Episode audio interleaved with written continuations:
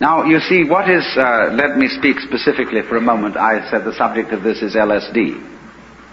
LSD is one such chemical that does produce this curious effect of making you aware of the polarity of things. It does lots of other things.